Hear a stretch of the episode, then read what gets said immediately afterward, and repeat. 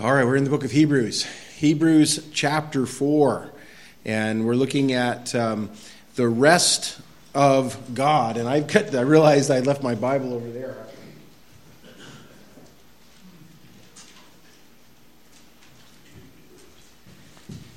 Hebrews chapter 4. And last week we were looking at uh, the the uh, issue of unbelief and not being able to enter into the land or enter into the relationship and rest we have in Christ through unbelief. And there is that comparison through this book. Now, as we've been studying the book of Hebrews, we discover early on that, remember, God speaks to the Hebrew people, and that's really the context of this. Although it's not addressed only to the Hebrew people, it's really anybody that will hear him and we'll listen to the message of the gospel because that's really what was the highlight of it. And the theme of the book of Hebrews, remember uh, that Jesus is what? He is better. There we go. All right. That didn't sound very strong. Jesus is better. Right. So you have uh, throughout this where you see the writer shows us that he's better than the Old Testament prophets. He's better than the angels. He has a better priesthood than the Levitical priests that um, they came and went. His is an eternal priesthood. He's better than Moses. He's better in every single way in anything that we have in creation because he's God the Son, and we are to listen to him as he speaks. And that's really the, the position of the book of Hebrews as it deals with this idea of the Lord being the Jesus being better than in that. And remember, um, last week we also talked about this image of how uh, Israel, unbelieving Israel, as a generation, not as a nation, because God would bring a nation into the land of Canaan, but a generation of un, you know, people who, who did not believe, uh, unbelievers, they did not enter into the land of Canaan. And that was the illustration, and it was through unbelief. And we'll look back at that in a little moment here. But we come to chapter 4, and it's very closely, obviously, connected to chapter 3.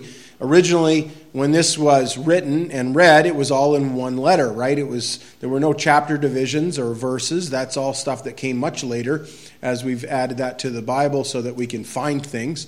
But this would have been one continuous letter. And so you kind of picture that coupled with chapter 3. So this morning we're going to look at chapter 4, verses 1 to 11.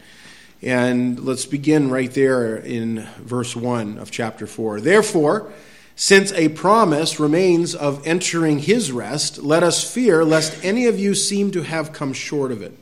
For indeed, the gospel was preached to us as well as to them. But the word which they heard did not profit them, not being mixed with faith in those who heard it. For we have believed we who have believed do enter that rest, as he said, So I swore in my wrath, they shall not enter my rest, although the works were finished from the foundation of the world. For he has spoken in a certain place of the seventh day in this way. And God rested on the seventh day from all his works. And again, in this place, they shall not enter my rest. Since therefore it remains that some must enter it, and those to whom it was first preached did not enter because of disobedience. Again, he designates a certain day, saying in David, Today, after such a long time, as it has been said, Today, if you will hear his voice, do not harden your hearts. For if Joshua had given them rest, then he would not afterward have spoken of another day. Therefore, or there remains, therefore, a rest for the people of God. For he who has entered his rest has himself also ceased from his works as God did from his. Let us therefore be diligent to enter that rest, lest anyone fall according to the same example of disobedience. Lord, we're grateful again for your word. Lord, thank you for giving it to us in our language. And we're mindful of that today, and we, we know that there are many, many people in this world that don't even have a copy of the Bible. They don't have easy access to it. They might not even have it in their language. And Lord, I pray that those that are diligently working today to translate it would just again, Lord, be used by you so that many more would hear the word of God. And Lord, I pray your word would go forth from this place today as well, and that you would just touch our hearts and our lives as only you can and do your work, and may you be lifted up and glorified here. In Jesus' name, amen. Verse 1 opens up with that word, therefore. And, uh, it, it, and whenever you see those words like therefore or wherefore or whatever, it's connecting that previous teaching or previous words that were spoken. And we, we looked at some of that already. And again, the previous chapter, if you the most close context to that, is that there's a warning a warning of being disobedient or being uh, in a group of, of unbelievers or someone of who is unbelief, in unbelief. And in doing so, you cannot enter into rest. And the picture, the aspect of physical rest in the land of Canaan was a picture of a spiritual rest that is also offered to the people of God, a far better rest because it's a rest found in Christ and it's a rest that is finished. The rest in Canaan was never finished. They went into the land, and though they, the, the land had rest for periods of time, and we were just in the book of Judges not long ago, and you remember there were those words like uh, phrases where it said, and the, re- and the land had rest 20 years, or the land had rest for 40 years. And, and there was a season of rest, but then the enemy would come back in and they would have to fight again, and they would do that. And so here in the New Testament, the rest that is talking about, is, uh, that the writer talks about, is a rest that is better. It is a better rest because it's an eternal rest. It has ramifications now, but forever also. So that's the rest that we're going to be talking about in some uh, fashion today. Now, we see in this, uh, again, how God uh, was the one who did the speaking. Back there in chapter 1, verse 1, it was God who at various times and in various ways spoke in times past to the fathers by the prophets. That's how God conveyed his revelation. But in these last days, it says here, it has in these last days spoken to us by his Son. The final revelation of God, the final word on the subject, is found in a person, the person of Jesus Christ. And again, he's better. And if you get anything from this series of messages, I hope that you walk away at least thinking of Jesus as better and that he is better. And with authority, we can say that today. And then in chapter 2, remember there is a warning. Uh, and there, the writer says, How shall we escape if we neglect so great a salvation? And that is sort of also the warning that is over um, this whole epistle because there were some who were in danger of going back to things that could not save.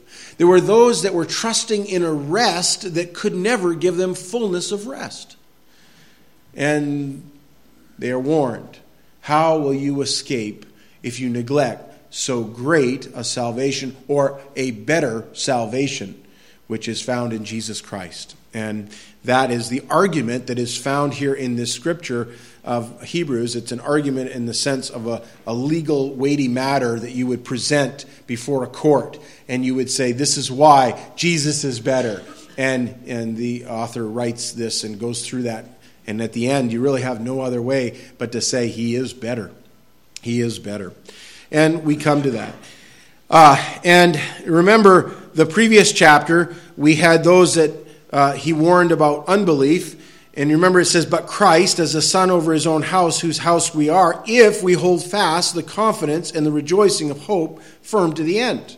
Now, we looked at that, and I'll remind you the word if there is not a, um, a conditional if, it is an evidentiary if. He's warning people that are reading this and hearing this, and he's saying, if you are in the household of God, then you will hold fast the confidence of that. That's a product of that or an evidence of that. And again, in verse 14, he uses that same uh, word for we have become partakers of Christ if, not because of, but as, as evidence of, we hold the beginning of our confidence steadfast to the end. And the issue there is that we will persevere to the end to be conformed into the image of Christ, being like Him in the glorified state. And that's a process he begins now and will complete it in the day of Jesus Christ, right? The book of Philippians tells us that, and we see that. And there were some that were in danger of turning back to things that could not save, and in doing so, they would have been disobedient to the gospel message and to the Lord of the gospel in that. And so we see that. Well, as we read through that text in Hebrews 4, the word rest appears over and over and over and over again. You can't get away from that. And I think anybody, in just reading it once, would say that's the theme of those first 11 verses that we looked at. And again, they connect this idea of uh, a rest that is found in Jesus. And again, therefore, since a promise remains of entering his rest. So, there's, uh, if you wanted a little outline, the promise of his rest. There is a promise found here.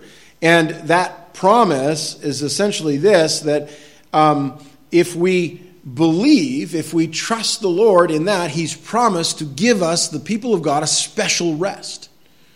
And it is only found through the gospel and faith in Him. And by the way, if faith is missing, then we have nothing. Because that's what it says when you look at the next verse says for indeed the gospel was preached to us as well as to them but to the word to the yeah but the word which they heard did not profit them. You see if you do not believe the gospel it has no effect in your life for salvation. That's just an obvious thing right but there is no profit in that there's no there's no i'm not talking about monetary profit in that i'm talking about the eternal rest that he offers you will not enter into that rest. You will not gain anything. And the only thing you gain is actually judgment in the, the harvest of God at, at his winepress. In the book of Revelation, it talks about that. Anyways, and it says why they, it doesn't profit. But the word which they heard did not profit them. Why? Not being mixed with faith in those who heard it.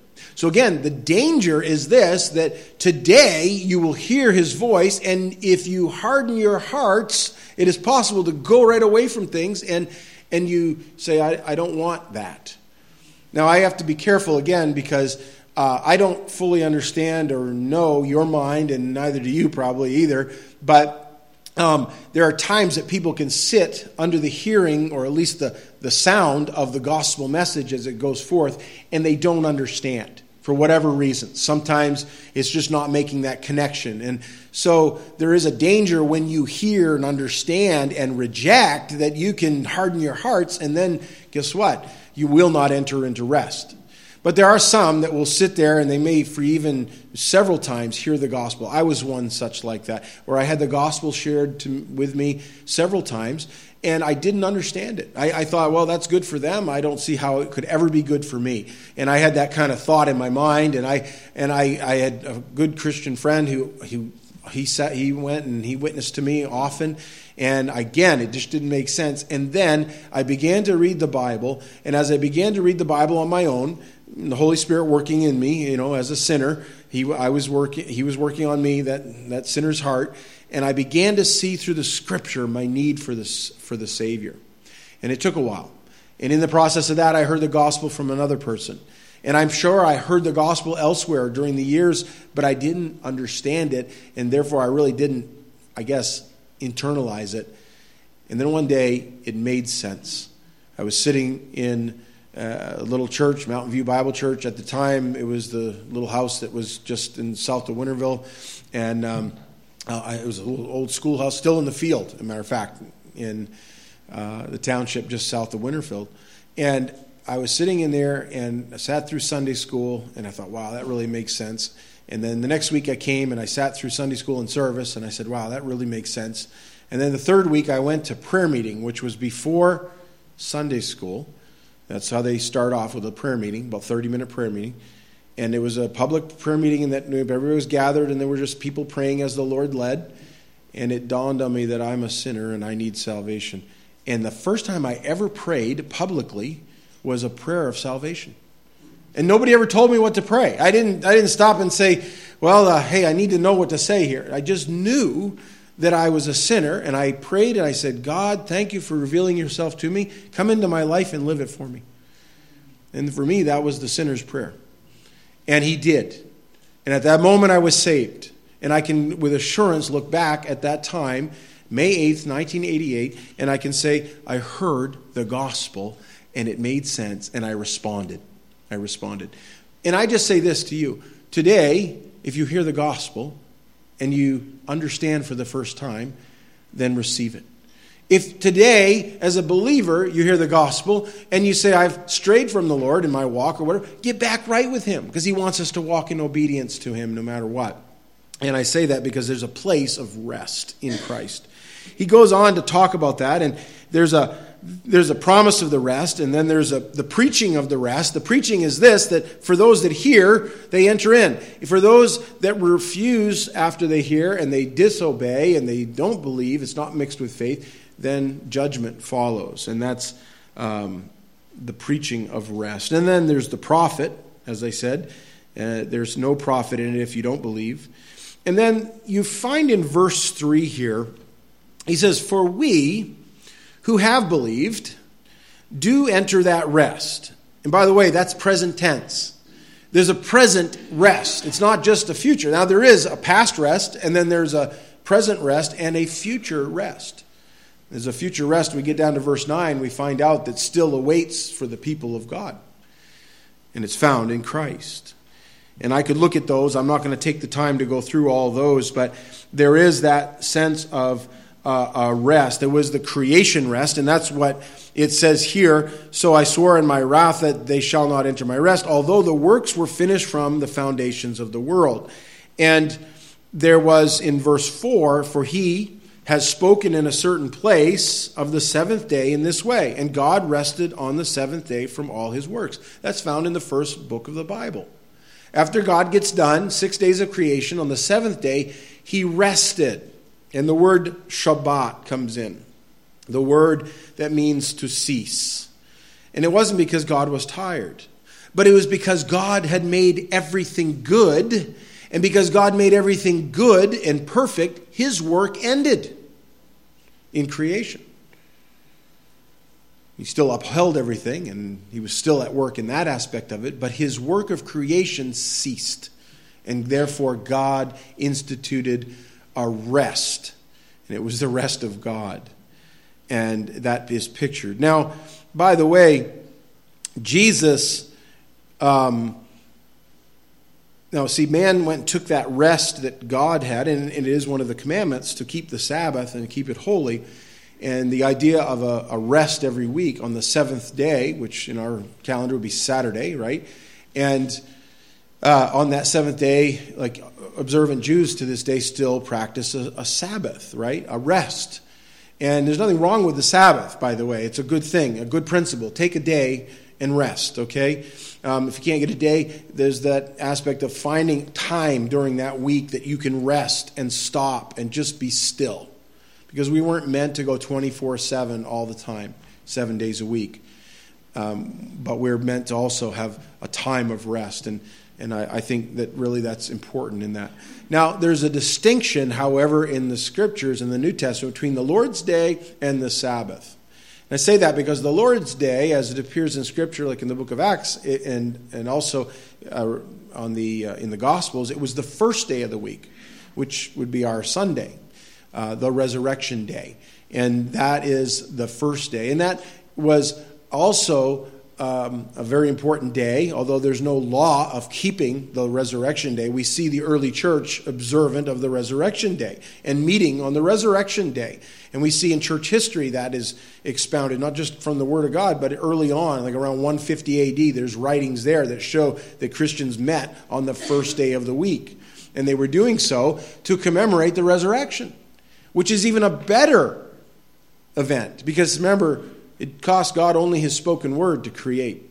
But to save, it cost him everything, his very life. And that's the other part of this. You see, as soon as Genesis 3 comes around, in Genesis chapter 3, you have an important event that takes place there. What is it? What happens to the human race?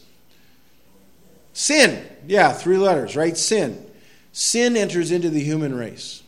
And from there, sin is passed on to every generation in Adam.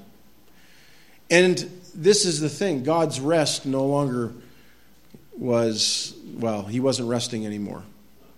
You know why God wasn't resting? Is because it wasn't good anymore.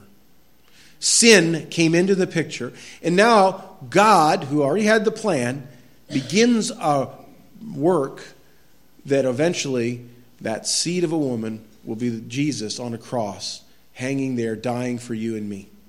And when Jesus would be on that cross, his final words from the cross was this It is finished.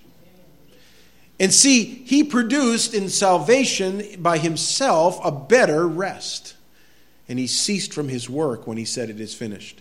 And I'm thankful he doesn't have to do that over and over and over again for you or for me. We don't have to say, Lord, please go and be crucified again because I sinned again. Oh no. If that was the case, we would, we would have to crucify him over and over and over again throughout the day,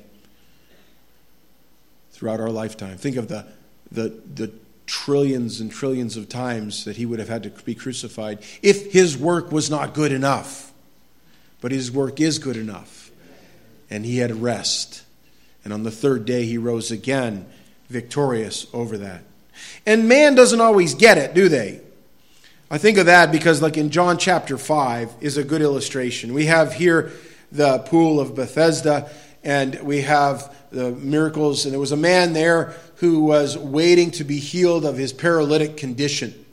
And he had no one to bring him down into the waters. And and there every time he somebody else would get ahead of him and all of this and finally he encounters Jesus Christ and Jesus heals him, not with the waters, but just with his power. And he heals him, and he says, Rise and take up your bed, you know, and go. And you know what? The man does that. And immediately there were people, the religious leaders, that were upset that Jesus did this because he did it on the Sabbath day. And you weren't supposed to work. And you certainly weren't supposed to get up and take your bed and walk. But that's what happened. And look what it says here in John 5. For this reason, the Jews persecuted Jesus and sought to kill him, because he had done these things on the Sabbath. But Jesus answered them, My Father has been working until now, and I have been working. Now, that's a very important statement that Jesus makes, because he is saying, My Father has been working all along. Now, I don't know about some of them that it clicked with them, maybe not, because we see the reaction in the next verse. But that means that God wasn't resting anymore. And Jesus says, I have been working all along too. Look what it's, and that's from Genesis 3.15 and on, right?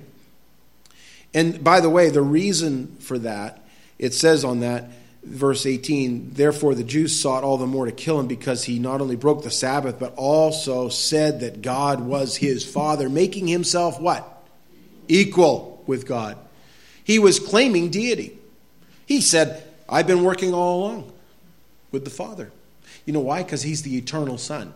And you can't have an eternal father without an eternal son. They both are god as the holy spirit is god also. And you have the triune god who's always been at work and though there was a creation that took six days, the work of salvation has been planned before the foundations of the world, and it is still going on. And there awaits a time for the people of God to enter into a future rest.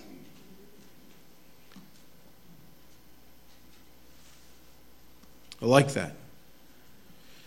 In Hebrews chapter 4, it says, For he has spoken in a certain place of the seventh day in this way, and God rested on the seventh day from all his works. And again, in this place, they shall not enter my rest. He's quoting two passages of Scripture. For those that were unbelievers, they would not enter into a rest. And since, therefore, it remains that some must enter it, and there was, there was a generation that entered into the Canaan rest. And those to whom it was first preached did not enter because of disobedience, right? He warns about that. And isn't that true, right? Rest. You see, year after year after year, the Jews would come and they would continue in, in obedience to what God told them to do, but they had to go and they had to be observant of all the feasts. They had to uh, bring sacrifices to the temple. And they had to do that over and over and over again. And the priest, by the way, never had, the, I'm talking about the Levitical priest, the high priest even, who would go in once a year on behalf of the people uh, and he would offer first a sacrifice for himself, and then he would have to offer a sacrifice for the people because he was a sinner. He had to offer a sacrifice, and because they were sinners, he had to offer a sacrifice. But he never stopped. There was no seat in the Holy of Holies. His work was never done, he was always standing. Jesus' work, when he was finished, it was done. In the book of Hebrews, in chapter 10, it says this And every priest stands ministering daily and offering repeatedly the same sacrifices, which can never take away sins. Can I tell you that again? Which can never take away sins. All that action of, and it was a step of obedience and an act of faith by trust. But it wasn't the sacrifices of bulls and goats and lambs and, and turtle doves and all the other sacrifices and the fruit offerings and the meat offerings and those kind of things. It wasn't those things that saved. They couldn't. And if you don't believe me, that's what the Bible says. They could not save. But they pointed to one who could. And they pointed one who was a greater and better sacrifice. And he had a greater and a better priesthood.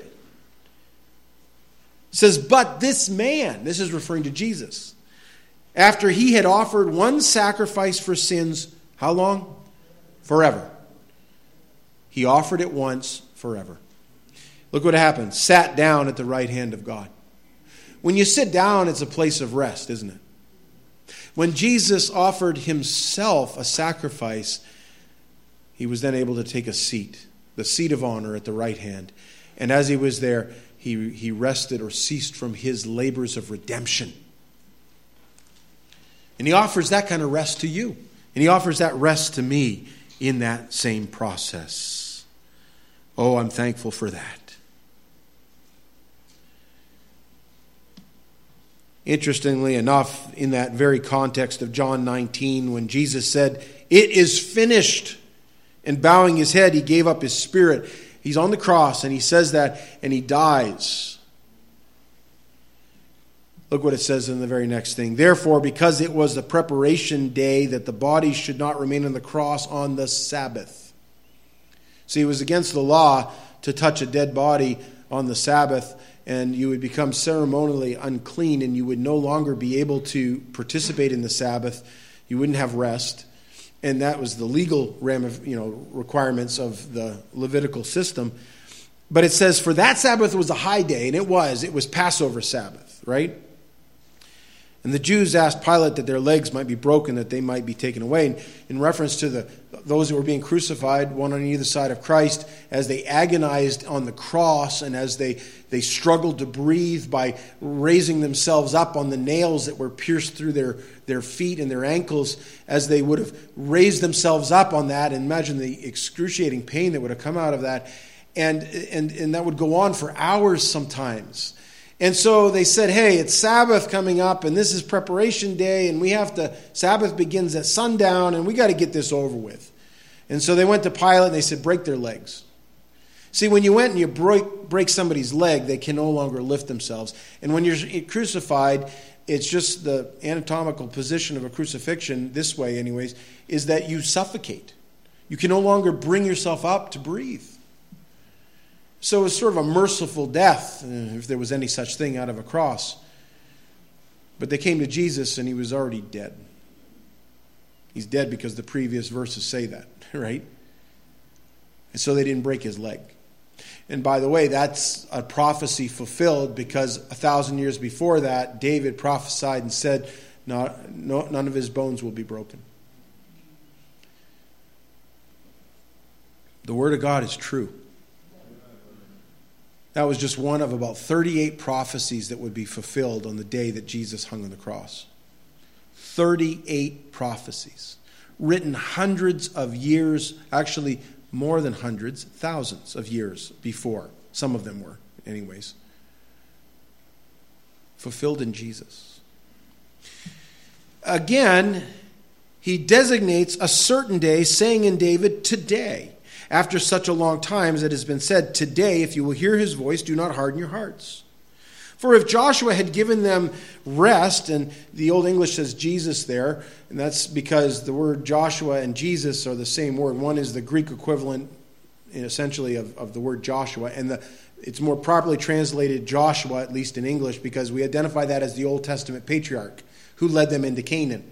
And that is the person that is referring here to. Um, but Joshua's New Testament name would have been Jesus.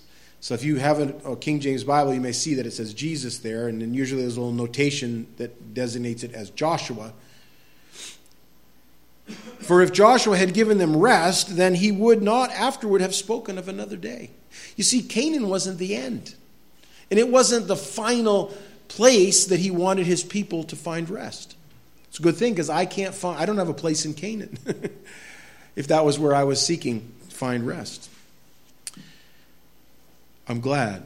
Hebrews chapter 12, verse 25 says, See that you do not refuse him who speaks. For if they did not escape who refused him who spoke on earth, how much more shall we not escape if we turn away from him who speaks from heaven?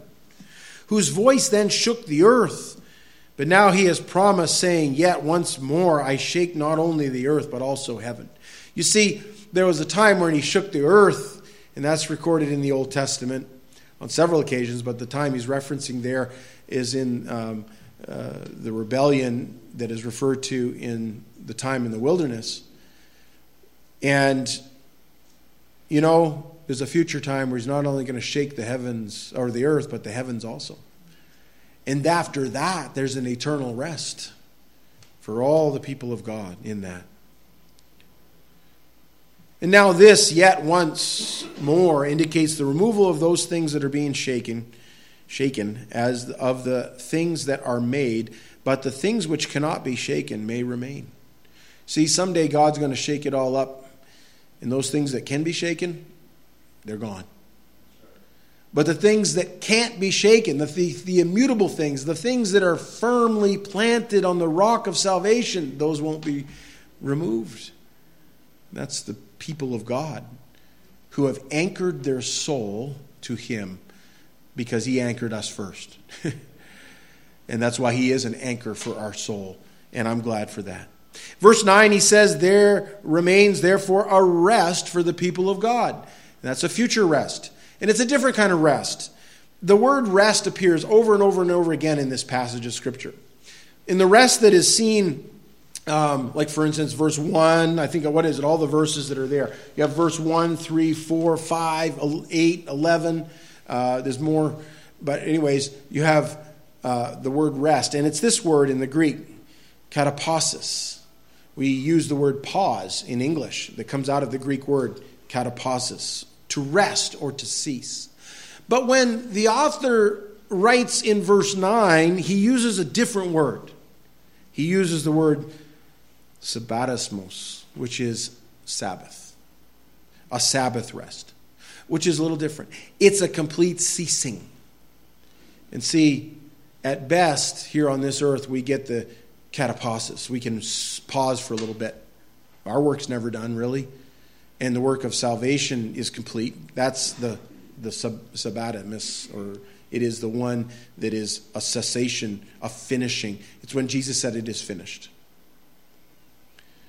And I'm glad. It's unique that that word is used there.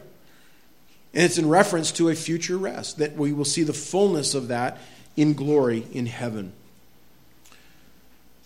Rest. In Matthew chapter 11, verse 28, it says, Come to me, all ye who are, who, uh, it says, All you who labor and are heavy laden, and I will give you rest. By the way, Jesus is not talking about just physical rest here. If that was the case, then um, everybody would have just gone back and taken a nap and they would have been just perfect for the rest of their life and all that. That's not what he's talking about. Now, there's an aspect of that, of working with him now, because the next verse says, Take my yoke upon you and learn from me. I am gentle and lowly in heart, and you will find rest for your souls. As you work with Christ now, there is an element of resting, even though you're weary. But you understand that the promise that goes with that is that there's a future kind of rest, a rest for our souls. And may I say, this old soul gets weary, and it is weary. And there are times I'm like, I'm ready, Lord. Although, so then I think about it, I think maybe I'm not. There's certainly things I want to do on this earth. There's places I want to see. There's people I want to continue to to minister to and be with and all that. But as you go through this life and you start seeing all the hurts and heartaches and other things that come and the health problems, and, and you go, Lord, I'm getting weary. Maybe you're there. Maybe you're not. Maybe you're saying, hey, I'm going to charge ahead in life. Good. You do that too. Ultimately, we seek a place of rest. And it's only found in Jesus Christ. the Sabbath and the principle of the Sabbath. He goes on, and I'm going to try to wrap this up here quickly. For he that is entered into his rest, he ha- also hath ceased from his own works, as God did from his. And then he says, Let us labor, therefore, to enter into that rest, lest any man fall after the same example of unbelief. There's that warning again. He leaves it there. You see, there's this aspect of rest. And, and if you think about the book of Hebrews, it talks about the Old Testament things, okay, as, as shadows of things to come. And I often think of it in the context of, uh, for instance, the, the feasts that the Jews were required annually to keep. Um, they had these, these various times. And the first feast that occurred in the year was the Passover feast. And that was where a lamb was sacrificed and its blood was applied. And in the first Passover, it would save them out of Egypt. Of course, the last Passover is Jesus, fulfilled in him, and his sacrifice was good enough once for all. Don't have to do it again and again every year. But it was a lamb that was killed, his blood, was the, his blood had to be shed, and, and salvation was given. And then there was the Feast of Unleavened Bread that also was part of that uh, same time. And actually, this feast that we commemorate in the Lord's table is part also of the Feast of Unleavened Bread and the Passover. They both go together. And it's there that bread that had no leaven, see, leaven is a picture of sin because a little bit of leaven puffs up the whole loaf, loaf, right? And so they were told not to have leavened bread during that time. And it speaks of righteousness, it speaks of a life of holiness. And by the way, after you're saved and Christ has become your Passover, we're to walk in holiness. The unleavened bread is fulfilled in Christ. And then there's the first fruits. That's the next one. That was three days after Passover, and that's the resurrection day. When Jesus rose again, he became our first fruits, the Bible says. And then 50 days from there, you have Pentecost. And Pentecost is a, a feast there where two leavened loaves, so two loaves of bread with leaven, are offered. But before they can be offered, seven lambs have to be killed. Seven is a number of perfection and completion. And you can read all these in Leviticus 23. The whole chapter lays these, these rules out. And two loaves would be made right by the blood of lambs and brought into one sacrifice. Interesting, that was fulfilled in Acts chapter 2 when Jews and Gentiles became part of the church of God. Two groups of sinners brought into one place by the completed work of Jesus Christ in the church.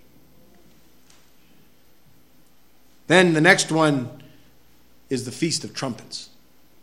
And may I say this that we're waiting for a trumpet sound to listen for that trumpet. And the Lord says, Come up here. That'll be fulfilled at the rapture. And then there's an, the Day of Atonement. That's the other feast, and that's an affliction of the soul. And that's pictured and fulfilled in a future event called the tribulation.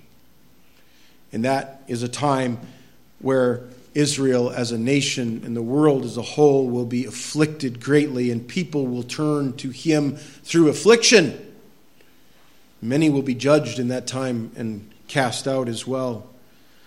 And then the last feast is the Feast of Tabernacles, the Feast of Booths, as it's called. And it was the Feast of Tabernacles where, interesting, if you follow that pattern, I won't read it there for sake of time, but you have in Leviticus 23, 33 to 40, the, the things that go on there. And the Feast of Tabernacles was a final feast of rest and rejoicing. They, it began with a Sabbath and it ended with a Sabbath. And in between, you were to do no work at all. And it was a remembrance of the harvests, because there were two major harvests that they celebrated. The first harvest was the harvest of wheat. And uh, see, the harvest of wheat is when you take a wheat seed, right, that has to die first, and you plant it in the ground, and it grows up and produces fruit. And then it's harvested. Pictures the death and burial of Jesus Christ and the gathering in of people who believe. It's always more than the one. Then there's a second harvest, and that was the grape harvest that came later. And you read of that harvest, and it's the harvest of unbelievers. Because in the book of Revelation it says he will take them and in the winepress of his wrath they will be judged. And the Feast of Tabernacles is fulfilled ultimately in the rest of Jesus Christ. And you see, for the people of God, there still remains a rest to enter in. Have you entered into that rest? You only enter in by faith. And if you say, I don't want to believe, I don't want to do that, and you you understand you're in danger, you're in danger of being part of that second harvest, where he will harvest the souls of the unrighteous and the, their bodies raised up, and he will cast them off into a lake of fire. But he doesn't want that. He's offered you everything in that first rest, which is found in Jesus Christ. You need only believe in him and turn from your ways and trust him. Father, thank you for the Word of God. And Lord, I think about that. Let us labor, therefore, to enter into that rest, lest any man shall fall away. And Lord, I'm grateful that the Word of God clearly shows us the way, O oh Lord, that we can be saved. It's through a person, a person that is better, because he's the best. Now I ask you to continue to do your work here. In Jesus' name I pray. Amen.